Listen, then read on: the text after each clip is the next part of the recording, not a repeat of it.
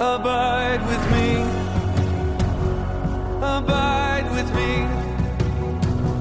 Don't let me fall. And don't let go.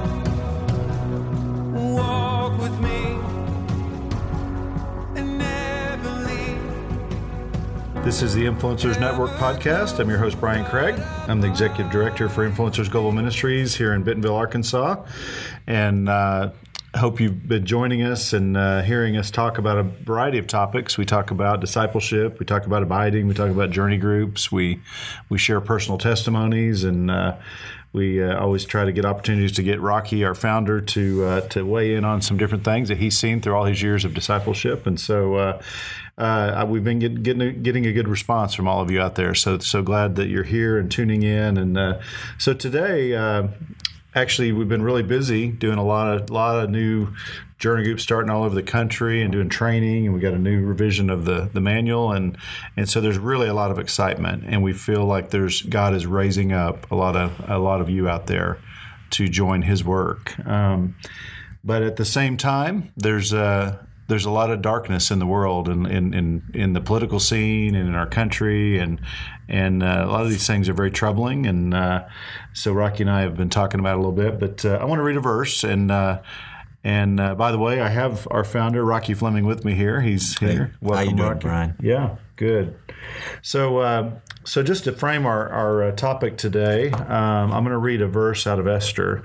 Some of you know the story of Esther, who was the queen and was appointed. She was a Jew, and but there was a plot to kill all the Jews, and she was in a particular place. And her uncle Mordecai came to her, and he said this, and this is Esther 4:14. He says, "Esther, if you keep silent at this time, relief and deliverance will rise up for the Jews from another place, but you and your father's house will perish. Who knows whether you've not come to the kingdom for such a time as this?"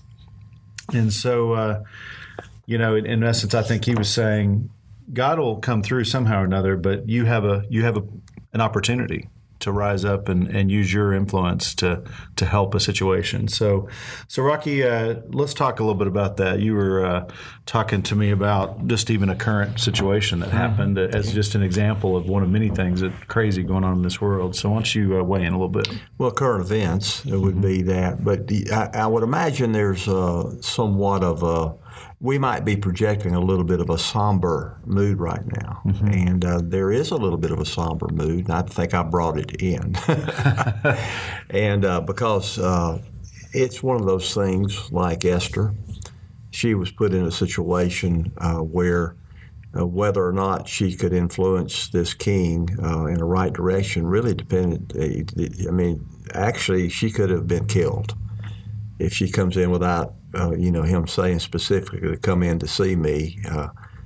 If she came in his presence without an invitation, and that was reasons for her to be killed. So she was probably intimidated about this whole thing. Well, I mean, she's a threat of life, everything else. Sure. But there are sometimes things that are bigger than ourselves. And so I've been thinking about the church. And when I talk about the church, I'm talking about the body of Christ, not just a church or an organized church, although it would include an organized church. But if you would look at the church, which would include all of the organized churches, as well as organized ministries, as well individuals who are in the body of Christ, then you get an idea of the manpower we have in the church. And then if you ask the question, well, what's going on today that the church would be able to make a major impact on in the form of influence, then you would say that it would probably be everything that we have going on in this country especially. But welding that influence is not about getting votes or trying to do something in a certain way. It's about doing the right thing from the standpoint of our calling as a church. Mm.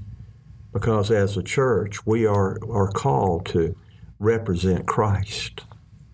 And we do it to the least of these. We do it to the hurting and the broken and the disenfranchised. And by the way, I've just described wealthy people as well poor people. Mm-hmm. because they are also broken and disenfranchised and troubled. So wealth does not create all of the joy that we talk about, nor does poverty. There's nothing moral about poverty. Mm-hmm. And there's nothing immoral about wealth. It has to do with a sacred responsibility that we have. And I can't, nor will I try to influence or control politics. It's a mess, and it makes me mad. Mm-hmm. I just can't see that as being our answer. I wish they would. I wish they'd get on board and try to take care of this country and the people that we're dealing with that are hurting and in need. But they'd rather fight among each other. And in the meantime, they're victims. And there's got to be an answer, and the answer is going to be found in the church. Mm. It's going to be found in you and me, the body of Christ. It's going to be found in the organized church. When we see our mission and our purpose, and we are not divided by political lines or ideology lines, that we are united in Christ. Mm. Now, the thing that kind of got me stirred up was the news that I read this morning. It happened 2 days ago in Mississippi, my home state. And it doesn't take much for Mississippi to get a black eye, so this is not about Mississippi. In fact, the owner of this company is out of Illinois, a billionaire out of there. And it was a food processing plant, and there was a raid on that plant, and they had been basically aware that they were hiring illegals for a good while. And there had been some workplace lawsuits that had been had because of poor conditions and because of harassments and all the other things that go along with that. And you can look at it. I'm not going to get into that. But you can just understand that there were a lot of people that were there illegally, that were fulfilling jobs that maybe nobody else wanted. Mm-hmm. And so you have human beings. Illegal, yeah, and they broke the law being there. I understand that, and that's a problem. It needs to be solved. But in the meantime, the government has to carry out the law, and then they arrested 680 employees from that one company in one massive roundup. And they did it on the first day of school. And so you had children now that whose parents were arrested, and what about the children? And the saga continued, but as I understand it, the children and the parents were reunited with each other, but there was a lot of fear. I don't know how they're going to process the illegals. I don't know if they're going to try to get them through legalized methods of citizenship. I don't know. I don't know the answers to that. Those are governmental rules and regulations. But I do know the answer for this, that when those children are by themselves, where's the church? Where's the church? When you have people that are hurting and disenfranchised and lonely, where's the church? Isn't this the place that we show the love of Christ? Isn't this the place that we're able to enter into their pain and help them? I don't know the answer for them to be able to be in this country illegally and have to be deported. I don't know that. All I know is that in any day in time that there's a situation where there are people that are needing a helping hand, the church needs to run in there. Hmm. And Brian, I think honestly that if we look to Washington to be the answer, then we're going to always have confusion. But we don't have to do that. As a church, what we do is that we simply take them the love of Jesus. And if that requires some feeding and clothing and other things that we do, that is a creative thing in the body of Christ that the Holy Spirit will whisper into our ears if we're listening to them, what we are to do to help. Mm-hmm. But I think that we have, as a church, organized church, as the body of Christ in this country, we need to have serious dialogue about how we're going to impact the present society that we live in with Jesus Christ and his love. Mm-hmm. I know when he went to them, when Jesus was here, you see him doing a lot of feeding people because they were hungry and healing people because they were sick. But that was not why he was here. He was here to proclaim the gospel and to live it out and make it available. And it's not one way or the other. And this is a tendency we tend to do. We tend to either cluster and think it's all about us and just come into holy huddles and let's just protect each other. Or we leave that and we go out and we do all the serving and forget our souls. Mm-hmm. And so in my opinion is that we've got to have healthy souls. This is what the church does. It brings people together. It helps them be soul healthy. But then we have to always be looking outward and seeing how we're going to live it out, live out this relationship with Christ. Mm-hmm. And I think we've got some work to do in that area. And that's why I'm somber. Well, and I was thinking, kind of like Esther was appointed, God could appoint some godly men and women into offices to help part of the problem. You know, that could happen. But what you're saying is that the bigger way to address it is this army out there. There's a huge army that maybe some of them are sleeping, you know, and or maybe the army's being deceived and getting sucked into political arguments and things like that rather than really being the hands and feet of Christ. Is that kind of what your concern is? Well, first of all, we have some godly men and women that are in office. Yeah. I mean, we do, and they're doing the best they can. But in many ways, politically, they're hamstrung because the other opposing people that are not godly, who have no love for Christ, in fact, they don't want them to pray. They don't want them to do anything that is religious. Mm-hmm. But I have never known any church or influencers to ever require permission from anybody to make disciples. Right. And we're not going to ask for permission to make disciples. Yeah. We are on a holy mandate. That's right. To express the authentic Jesus Christ through our lives. Mm-hmm. And I think that if I were to choose a political venue, then I got to play the game with the way they do it. And that's why many of our godly men and women in office are not able to do a lot of the things they want to do. They can do some things. Mm-hmm. They can represent some influence. But that's kind of like our attitude about hiring pastors and thinking that pastors got to do all the work of the ministry in the church. Yeah. So we say, well, that's their job. No, it's our job. That's right. Our job to be ministers of the gospel, to be servants of Jesus Christ. And our pastor helps us organize. Our pastor helps lead us our vision. But he doesn't do all the work. Mm-hmm. And it's the same way with political leaders. If we expect them to do all the work, it won't get done. Mm-hmm. It's not being done. Mm-hmm. But the church cannot ask for permission to be able to be the church. We have got to be the church.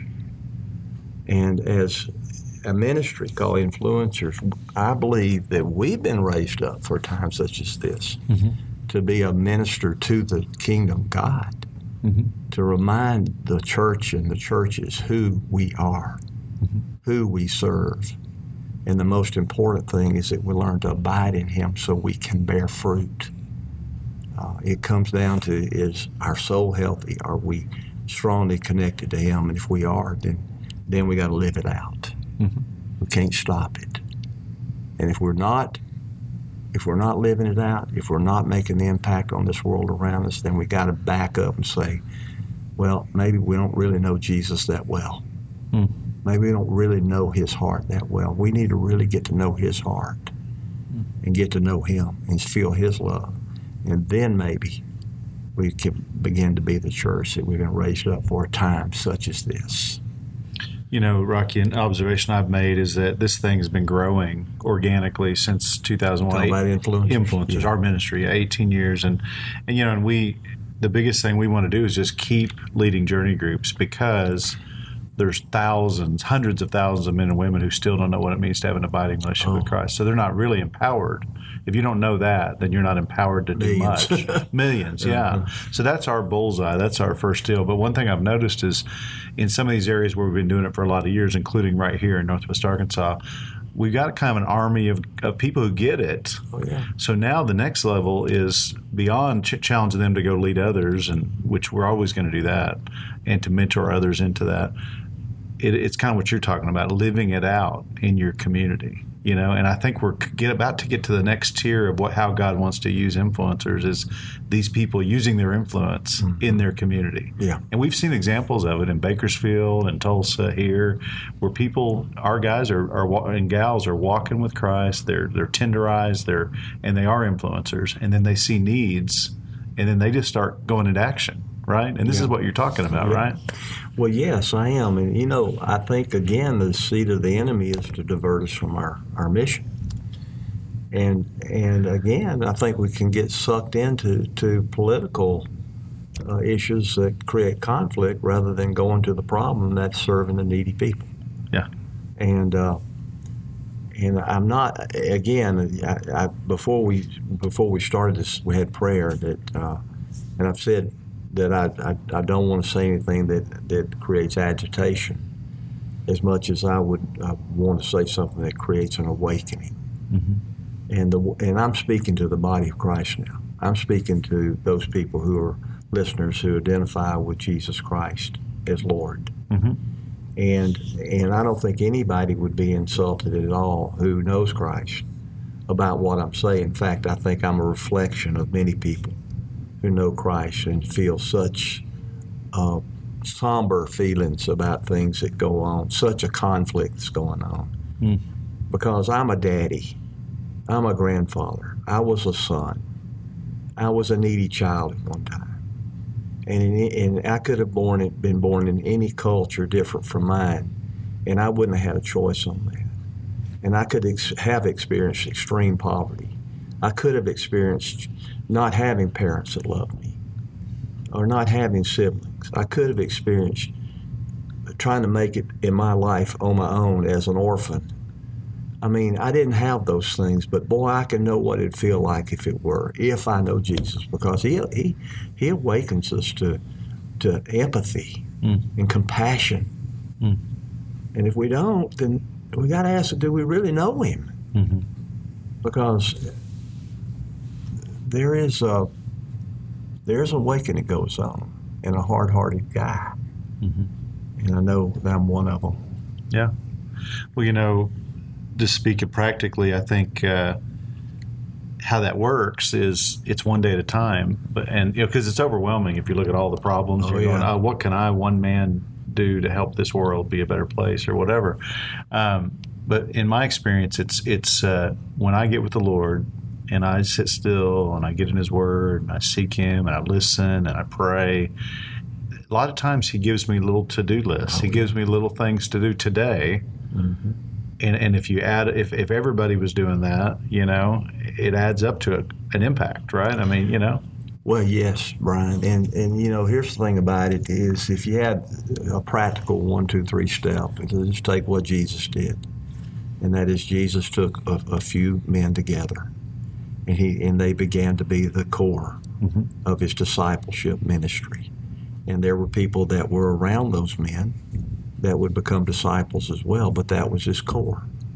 And then that core then began reaching out and building the core. And they became organized. Mm-hmm. And that's where it all began. It began with him, about him, through him, and then with each other. Mm-hmm. And then with each other reaching out and bringing more people into the core. Mm-hmm. And that's what happened with influencers. It was Jesus and me, and then he and I reached out to 7 guys. And then those 7 guys began reaching out to more. And it was always about him. And since that time now, that core of 7 guys has grown to tens of thousands, mm-hmm. okay? Mm-hmm. Men and women, youth, people in prison. We don't even know the numbers of people, but we're building a core. We're building an identity. It's not about influencers, not about a ministry. Yeah. It's about the family of God. And now we're seeing that core that is organized is now influencing outward. And we're seeing people being fed. We're seeing houses being built. We're seeing stadiums being built for soccer stadiums for people that couldn't afford it in communities that would never be able to do that for their children. You've seen schools in Tulsa that were renovated by influencers. We have never seen anybody get on a political bandwagon. They just went out and served. Yeah, that's right. They just went out but they did it together. And see, I think that that's the key, and that is we come together individually around Christ. We grow collectively around Christ. And then we go collectively out to serve other people and help them to know Christ. And then we grow our core. And that's the body of Christ that reaches out and makes an impact on this world. And that can happen right now in this country. But we have to understand it always begins with our relationship with Christ. Well, yeah, and there's a foundational belief, I think, that Christ has a plan, that God has a plan that he's trying to work out, and that he's got his people placed everywhere he wants. And our job is to get in sync with his plan. And the only way that is just to sit still and listen and try to be obedient when he's prompting you to do certain things, you know. And then also the others, you know, because we're not in a vacuum. And as you know, you and I and others, God speaks to us, and then we talk about that. We have dialogue with other people, and they say, yeah, that kind of helps me. Or here's another thought on that. In other words, I think the body of Christ is used by Christ to help the body of Christ grow. And so that's what we need. We can't be isolated. But at the same time, we got to be isolated sometimes. We have to have those times alone with the Lord to grow individually. But then we are growing together as well, and we're serving together. And if you look at the history of the last 2,000 years, that's the way it's been. Yeah. The body of Christ is this church. Yeah.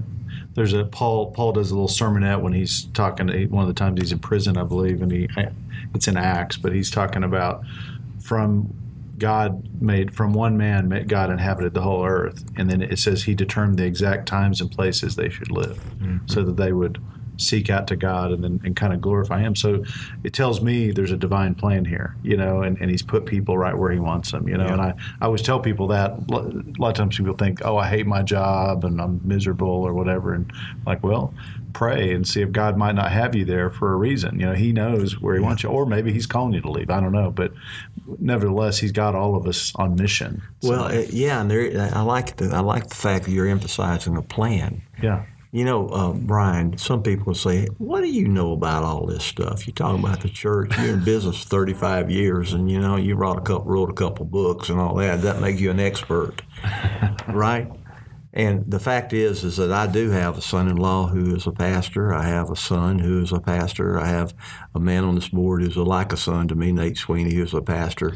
We have several friends, dear friends who are pastors, and I know pastors have a unique set of circumstances that they work with within their ministry that I don't do.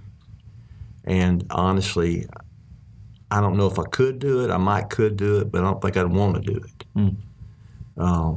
And I think that in many ways that they're very, very selfless to do the things they do. So. You know, being a pastor or not being a pastor is not what qualifies me here. What qualifies me is what I've said all along, and that is if my king stirs me up and says write something or say something, the answer has to be yes. And I'm not asking for people to check out my credentials. I'm asking them to search their heart. Search scriptures. Search your heart. It's not about Rocky. It's not about that. It's about what is he saying to you? Because here's what he's saying to me. He's telling me now, I've got to do a little bit better job of using my time of life, using the assets that he's created in me, whether it is writing or speaking. Having favor with people to be able to share my heart with them, because there's a stewardship. When God puts us in charge of something or involved with something or serving in something, He puts us there, then we have a stewardship responsibility to serve Him there.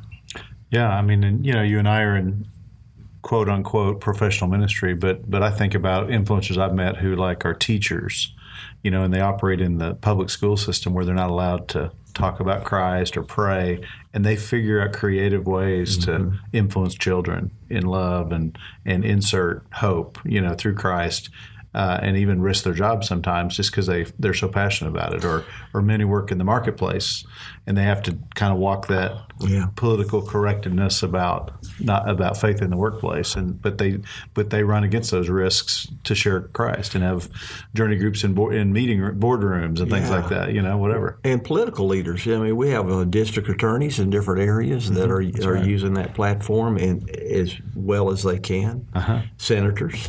Yeah, that are using it as well as they can. Law enforcement that are using their opportunities. Jailers, they're using their opportunities as well as they can. They have to walk a line. But there's never anything that stands in the way. Like I said, I think the Scripture says that there's no law against the fruit of the Spirit. Mm. Yeah, that's right. Right? That's right. And there's no law against that. In other words, there's no political law. There's no governmental law that stands in the way of love, joy, peace, patience. Hmm. Take it from there. Right. That's right. Because those are attributes of Christ. Mm-hmm. Now, Satan hates it, and it could get us persecuted. Mm. But you know what? There's no law against it. And if there was, it don't matter, because we don't ask permission to love like Christ and make disciples. I've got a friend who has a little tagline, and I don't know if he came up with it or someone else did, but he said, if love doesn't work, let's not try anything else. Seriously. That's pretty good. It's pretty good, isn't it? Yeah, I mean, love is the answer, you know, and that's the fruit of the Spirit. And as we teach our people, that comes from abiding. You know, and so it all connects, doesn't it? Yeah, it is. And, you know, there's been so many counterfeit messages through the years. I remember there was a Coca-Cola commercial about love, you know. Well, yeah, sure. And, I mean, there was always something that's kind of changing the dynamics of this kind of love that's being talked about. I mean, you know, it's not just a happy, feely-good thing, although there needs to be some happy, feely-good things. You know, there's nothing wrong with that. But it's a compassion. It's a deep sense of feeling loved. Therefore, I am willing to give love. It's a flow through. Yeah. And that's why I keep saying it's about our healthy relationship with our King. And when that's healthy, it's just going, man, the compassion's going to come, man. He's going to give us opportunities to live it out too and express it. And I just see this, that I think the future with the church in this country and in the world, I think that there will be tribulation. I think there will be persecution eventually. I don't know when. It might not be my foreseeable future, but I think it's eventually going to happen. I think everything's lining up for that. And people say, well, what's going to happen to the church? I said, I think it's going to thrive. I think it's going to be probably its finest hour. Mm. I think it's going to be the ray of hope, the beacon of hope, a channel marker leading to safe harbor, which is called Jesus Christ and the Kingdom of God. Mm. And I think that, you know, this is what we're being raised up for, such a time such as this. Yeah, I agree. And I think you're always telling me, if you go with what man can produce, you'll get only so far as what man can produce. But if you trust in God and seek Him, you'll get supernatural results. You'll get things that God can do. And I think we want what God kind of results, not what man can produce. Yeah. Yeah. And we're seeing it, though. We're seeing glimmers of hope, and I think that that's why we would even speak now, is we've seen the benefit of getting people in proximity to Christ. We've seen several ministries that have been formed up that are not influencers, that are reaching out to jailhouses and prisons. Mm-hmm. We've seen international ministries that have developed. Mm. We've seen ministries that are already have been around for years, but now finding their heart. Mm-hmm. As we're helping them go through the journey to help people learn how to connect with Christ intimately. Mm. And then the fruit that comes out of that, because the world is so hungry for that. And then when we see those things happen, then we see it radiating out to the needs of the world. Mm. And it's not an either-or situation. It just begins. It begins at that inner place with Christ, but it's lived out to the world around us. That's right. That's right. Thank you for the conversation, Rocky, and I hope people out there have been challenged but also inspired and to do their part in this ministry and their part in what God's calling them to do. And so, because we have thousands out there all over the country and even in other countries that God's raising up. So, So anyway, we're trying to play our part. So anyway, be praying for us. Rocky and I will be doing some traveling and going and seeing our brothers and sisters out in California and doing training events and also in Memphis and over in South Carolina, so we got a lot going on the next few months, but it's all very exciting. So be praying for us and this ministry, and all of you out there, keep doing your part to advance the gospel and advance discipleship, because there's so many more people who need to find out about an intimate, abiding relationship with Christ. And you'll find out resources on how we can help you with that at influencers.org, as well as other podcasts that we've produced that you might be interested in. All that's under resources and then podcasts. So anyway, thank you for your time today. I'm Brian Craig, Executive Director for Influencers Global Ministries, encouraging you to abide in Christ and go make disciples. God bless you.